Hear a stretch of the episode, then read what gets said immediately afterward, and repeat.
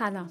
به این پادکست در مورد خشونت خانگی خوش اومدی می‌دونم خشونت موضوعیه که خیلی رو از خودش میرونه و شاید بگین اگه می‌خوام وقتمو بذارم یه پادکست گوش کنم چرا چیزی باشه که اذیتم کنه؟ شاید فکر کنین که کلا همش داستانایی از بدبختی زنای جامعه است و همشون هم در آخر یه داستانن و معلومه که این روایت به چه نحوی پیش میره و تهش می‌خواد به کجا برسه. به همین خاطر لازم دونستم یه توضیحاتی بدم. اول اهمیت این مسئله است چون حداقل طبق آخرین و تنها آماری که توسط دولت در سال 83 منتشر شد 66 درصد زنای جامعه ما حداقل یک بار بعد از ازدواج خشونت خانگی رو تجربه کردند و این نشون میده که نیمی از زنای جامعه ما به شکلهای مختلف با این مشکل درگیر هستن یا بودن یکی از این زنها خود منم من برای هشت سال تو بدترین نوع خشونت خانگی زندگی کردم و چهار ساله که جدا شدم. و به جرأت می‌تونم بگم اگه یه سری اتفاقات برام نیفتاده بود ممکن بود هنوزم تو اون شرایط می بودم. خشونت نسبت به زنا در همه طبقات جامعه اتفاق میفته و به تحصیلات و سطح اجتماعیشون خیلی ربطی نداره. همسر سابق من یه دکتر جامعه شناس بود و منم یه روانشناس از طبقه متوسط. موضوع دیگه اینه که خشونت خانگی فقط فیزیکی نیست. یعنی اینطوری نیست که فکر کنید فقط کتک خوردن خشونته.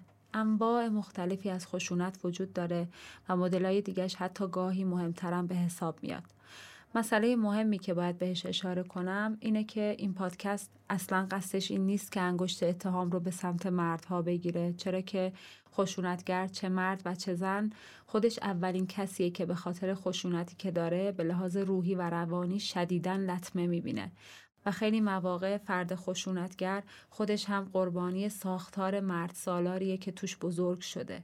موضوع اصلی ما قوانینیه که راه رو برای تداوم خشونت باز می‌ذاره. در تمام دنیا قوانین ضد خشونت خانگی وجود داره ولی کشور ما یکی از تنها دوازده کشور توی دنیاست که همچین قانونی نداره. من اینجا به انواع مختلف خشونت خانگی و قوانینی که اجازه میدن این خشونت در جامعه ما ادامه پیدا کنه می‌پردازم.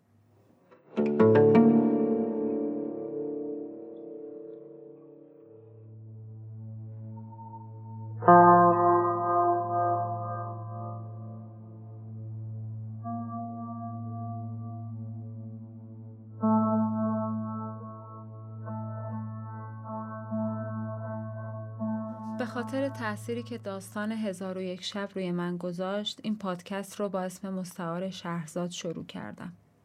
علتش اینه که تو اون زندگی سختی که داشتم برای اینکه خودم رو یکم از واقعیت های زندگیم دور کنم شروع کرده بودم به داستان خوندن. یکی از اون داستان ها داستان هزار و یک شب بود. مهمترین نکته اون داستان برای من کاری بود که شهرزاد تو اون داستان کرد. یعنی پایان دادن به خشونت خانگی از طریق داستانگویی. من هم فقط زمانی تونستم به خشونت خانگی تو زندگیم پایان بدم که داستان خودم رو برای دیگران تعریف کردم. اکثر زنها این داستانا رو تو دل خودشون نگه میدارن و با این سکوت اجازه میدن چرخه خشونت ادامه پیدا کنه. من از یه زمانی شروع کردم به حرف زدن و از اون موقع زنای دیگه هم از داستانای خودشون برام گفتن. می‌دونین همین نگفتن داستانامون و نگه داشتنشون به صورت یه راز خانوادگی باعث شده که هر وقت حرفی از تغییر قانون بوده قانونگذارا بگن که خب خشونت خانگی اصلا مشکل گسترده ای نیست و یه مسئله خصوصی خانوادگی کریس سفیدای فامیل باید حلش کنن و کلا به خانواده ها واگذارش کردن در واقع خشونت خانگی به عنوان یه مسئله اجتماعی نادیده گرفته شده. در حالی که قطعا در بین اطرافیان شما، خانوادهتون، آشناهاتون، همسایهاتون زنهایی وجود دارن که تحت خشونت هستن و شما بارها و بارها با صحنه یا صدای زد و خوردشون روبرو شدین. و اون زن همیشه کبودی هاشو پنهان کرده و به دروغ گفته افتادم زمین خوردم به میز و هزار جور دروغ دیگه. و شما از خودتون می‌پرسین خب چرا جدا نمیشه؟ می‌خوام بگم انقدر این قضیه پیچیده است و مشکلاتش در هم تنیده است که هر گوشش به هزاران چیز دیگه ارتباط پیدا می‌کنه. از سیستم عصبی مغزمون گرفته تا روانشناسی، جامعه شناسی، قانون، فرهنگ و سنت جامعه‌ای که درش زندگی می‌کنیم. و من می‌خوام به مرور و در بین روایت زنای دیگه علتهای روانی و اجتماعی موندن یک زن در یه همچین زندگی سختی رو براتون توضیح بدم. تو این پادکست از همه می‌خوام که داستانهایی که تو زندگیشون با خشونت خانگی داشتن رو برام تعریف کنن. و من این رو فقط از زنها نمی‌خوام بلکه برام مهمه که مردها هم در این امر شریک باشن چون اعتقادمه که ما فقط با یه همکاریه که می‌تونیم به این مشکل پایان بدیم. می‌تونین این پادکست رو یه هزار و یک شب جدید بدونین. هزار و یک شبی که به جای داستانای جن و پری از داستانای واقعی خودمون ساخته میشه و به جای اینکه یه شهرزاد داشته باشه همه می‌تونن راویش باشن. کاری رو بکنیم که تو هزار و یک شب اتفاق افتاد و دور باطل خشونت خانگی تموم شد. امید من تو این پادکست اینه که بعد از شنیدن روایت هایی که من براتون انتخاب کردم شما هم داستانهای خودتون رو برای ما بگین و هر کدوم از شما یه شهرزاد باشید و این یه شروعی بشه برای شکستن این سکوت.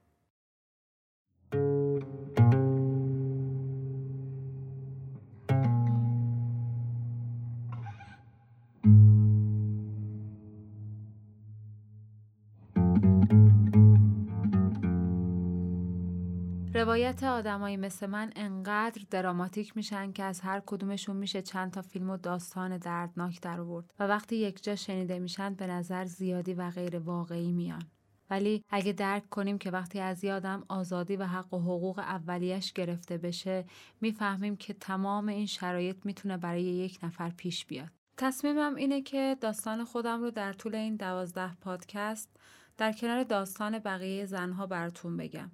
در واقع داستان زندگیم رو از پایان زندگی مشترک خشونت آمیزم شروع می کنم. با اولین شروع سخن گفتنم. اولین بار که بعد از هشت سال تحمل انواع خشونت در لحظاتی که با مرگ دست و پنجه نرم می کردم بالاخره داستان زندگیم رو برای دیگران تعریف کردم. می‌خوام از آخرین روزای زندگی مشترکم شروع کنم یعنی از اون دو روز کتککاری که در واقع پایانی بود به تمام اون خشونت هایی که از همسرم می‌دیدم. همسر سابقم توی اون دو روز منو توی خونه حبس کرد و در رو قفل کرد گوشی ها رو خاموش کرد و تلفن از برق کشید و شروع کرد به کتک کاری کردن. حالا خیلی با جزئیات براتون تعریف نمی کنم چون نمی‌خوام اعصابتون رو به هم بریزم. فقط در همین حد بگم که جوری بدنم آسیب دیده بود و مایچه های دست و پاهام له شده بود که وقتی زنگ زدم به اورژانس 115 و آمبولانس اومد دنبالم اون مامور اورژانس می‌خواست یه رگ توی بدنم پیدا کنه نمی‌تونست و مدام بدنم این آنژیوکت رو پس می‌زد. وقتی هم که رسیدم توی بیمارستان در واقع ناچار شدن که از رون پام در واقع خون بگیرن. تو اون لحظات من در واقع با مرگ روبرو شده بودم و دکترها ازم قطع امید کرده بودن و حتی به همسرم گفته بودن که خانمت زنده نمیمونه کلیهاش از کار افتاده و مدم خونریزی کرده بود رودا هم خونریزی کرده بود و خیلی بدنم آسیب دیده بود. حالا تصور کنید با این همه بلایی که سر من اومده بود همسر سابقم اومد دم گوشم گفتش که تو چی کار کردی با خودت؟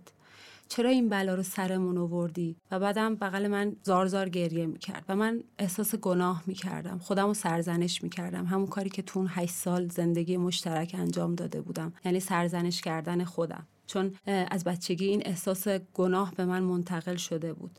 من از یه طرف اینو پذیرفته بودم که مقصر منم. انگار یه احساس گناه همیشگی از کودکی به ما منتقل شده بود. از یه طرف هم دلم براش میسوخت. و تو اون حال هم مثل یه مادر نگرانش بودم. یعنی وقتی گریه هاشو می‌دیدم احساس می‌کردم من در مقابل ناراحتی اون مسئولم. و این کاری بود که ما از بچگی یاد گرفته بودیم.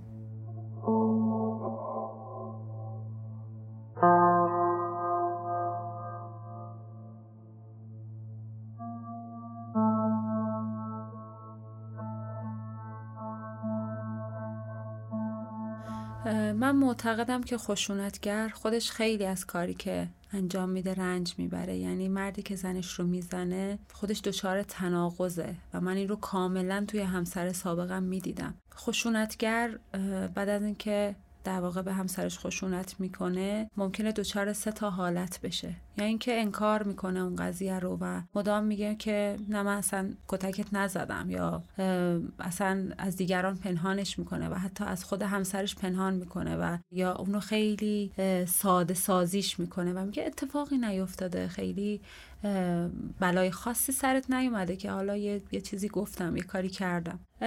یا اینکه پشیمون میشه و احساس می‌کنه که خب دچار رنج شدیدی میشه و در واقع چیزی که تو همسر سابقم می‌دیدم این بود که خودشو می‌زد گریه می‌کرد یا کتاباشو آتیش می‌زد و می‌گفت من چرا دارم تو رو می‌زنم؟ یعنی من در واقع رنجی رنجی که می‌کشید خیلی شدید بود و آدم احساس می‌کنه خب من کسی رو که دوستش دارم انقدر دارم میزنمش و خب آدم دچار تناقض میشه دیگه حالش بد می‌شد. ولی بعضی وقتا هم البته بسیار حق به جانب هستن و احساس می‌کنن که خب کاری که کردن خیلی کار حقت بوده. یعنی خودت کاری کردی که من مجبور شدم بزنمت. و همسر من دقیقا دچار همه این تناقضا بود و همین تناقضاش رو انگار به منم منتقل می‌کرد و همینا بود که منو نگه میداشت تو اون زندگی. خیلی وقتا بعد از کتککاری شدیدش با خودم می‌گفتم که محال ممکنه بمونم و حتما این دفعه میرم از خونه بیرون. فرار می‌کنم میذارمش میرم. ولی بعد از اینکه نگهم میداشت تو خونه آرومم می‌کرد و گریه می‌کرد التماس می‌کرد. می‌گفت دیگه این آخرین باره که میزنمه تو رو خدا بمون. بعد از اینا من انگار خودم رو گول می‌زدم و می‌گفتم نه این دیگه دفعه آخرشه و حتما این این آدم تغییر می‌کنه این آدم پشیمونه این آدم خودش دوست نداره که کتک کاری کنه. و این چرخه هشت سال ادامه پیدا کرد. یعنی من کتک خوردم گفتم میرم ولی موندم. و واقعیت اینه که خشونت هیچ وقت با سکوت پایان پیدا نمی‌کنه بلکه هر سری بدتر و بدتر میشه.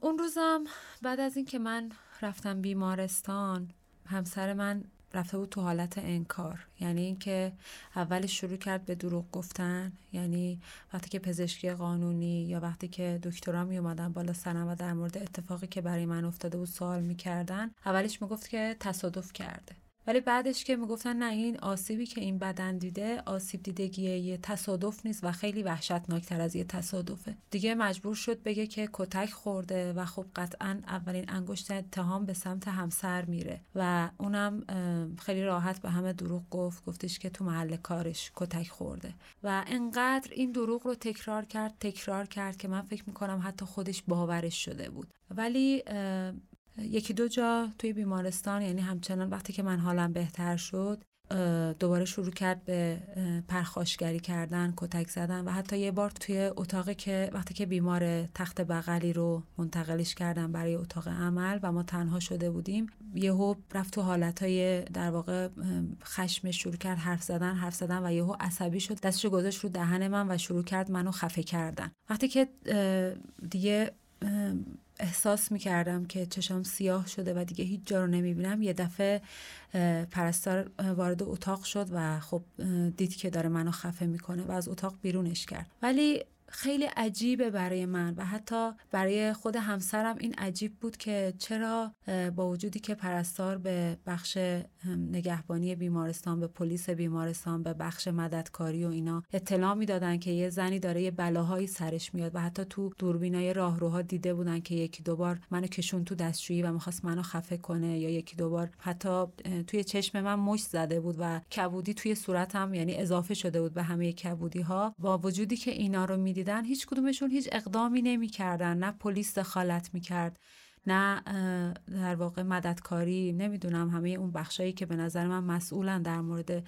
یه همچین مسئله ای دخالت نمی‌کردن و در نهایت همه بار مسئولیت انتخاب رو می‌ذارن به دوش یک زن به دوش خود زنی که قربانیه و تو اون حالت درست نمی‌تونه تصمیم بگیره که چی درسته و چی غلطه. در نهایت اونجا هم وقتی که دوستم به خانوادم اطلاع داد که یه همچین اتفاقی برای من افتاده خانوادم اومدن بیمارستان و پلیس رو در جریان گذاشتن و ازشون خواستن که در واقع در این مسئله دخالت کنه. با این حال من تو اون حالت هم از بیمارستان بیرون نمی اومدم و هم دچار ترس و بهت شده بودم و یه جورایی احساس می‌کردم اگه ترک کنم این آدم توی حال خیلی بدی دارم ترکش می‌کنم و اصلا نمی‌تونستم درست تصمیم بگیرم و همونجا از همسرم دفاع می‌کردم و با خانوادم نمی‌رفتم. و اینجوری بهتون بگم که خانوادم به زور منو رد کردن که از بیمارستان مرخصی بگیرم و برم خونه.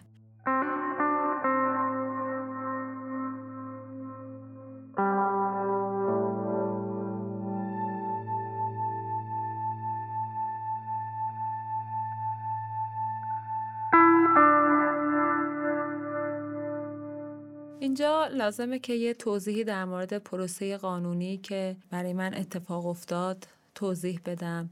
روزای اولی که من در واقع این اتفاق برام افتاده بود پلیس و پزشکی قانونی اومد بالای سرم و در مورد اتفاقی که برام افتاده بود سوال کردن و من تو حالتهای نیمه بیهوش بودم و اصلا خیلی در جریان اتفاقاتی که داره برام میفته نبودم و مدام از همسرم سوال می‌کردن که خب چه اتفاقی افتاده و پزشک قانونی می‌خواست ثبت کنه.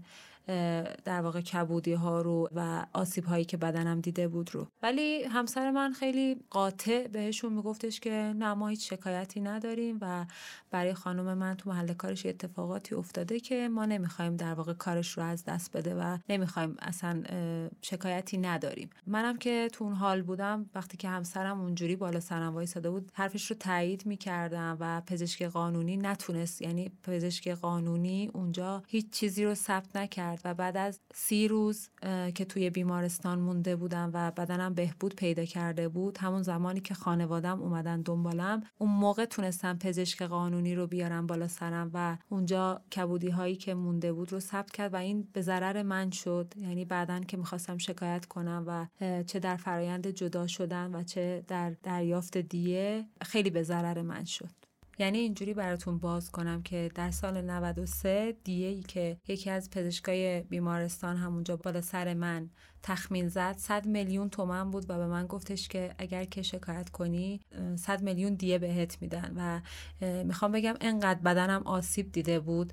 ولی بعد از اینکه خب بدنم بهبود پیدا کرد و خانوادم پزشک قانونی رو آوردن حدودا 8 میلیون تومن بیشتر اون دیه رو تخمین نزدن. و حتی اتفاق وحشتناکتری که هنوزم واقعا ناراحتم می‌کنه اینه که من پاهام از ساق پاهام هنوز به خاطر اون آسیبایی که دیده بیهسته و آخرین مهره کمرم هم هنوز داره و من هر چقدر خواستم برای این موضوع پیگیری کنم هیچ وقت نتونستم توی دادگاه به نتیجه برسم و در واقع چون که پزشک قانونی اینا رو ثبت نکرده با وجودی که توی بیمارستان همه اینها درمان شده پرونده رو به کسی که آسیب دیده نمیدن و فقط بین قاضی و بیمارستان این پرونده میچرخه و من هیچ وقت نتونستم برای اینها شکایتی بکنم. الان وقتی که به اون اتفاقات نگاه می‌کنم می‌دونم که همسر سابق من هم قربانی آموزش غلط بوده و توی جامعه و خانواده سنتی بزرگ شده. به اون هم خشونت شده. پدرش مادرش رو کتک زده و بچه ها شاهدش بودن. جامعه هم با نداشتن قانون به اون اجازه داد تا هر جایی که خواست پیش بره.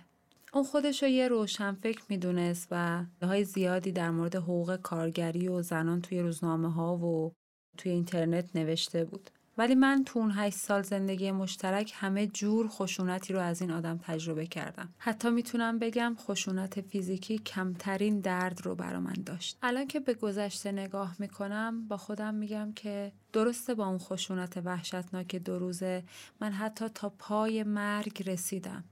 و در واقع اون منو کشت ولی اون منی که مسخ این آدم بود اون اتفاق باعث شد همه چیز رو زیر سوال ببرم خیلی طول کشید ولی با پایانش من یه شروع دوباره داشتم. بعد از اون اتفاق این سوال برام مهم شده بود که ما چی به همون میگذره که به اینجا می‌رسیم. سوالی که مدتها ذهنم رو مشغول کرده بود. دقیقا این سوال بود که باعث شد من با زنای زیادی حرف بزنم. روایت معصومه برای من اولین پله در جواب به سوالان بود که می‌خوام به عنوان اولین روایت براتون تعریف کنم.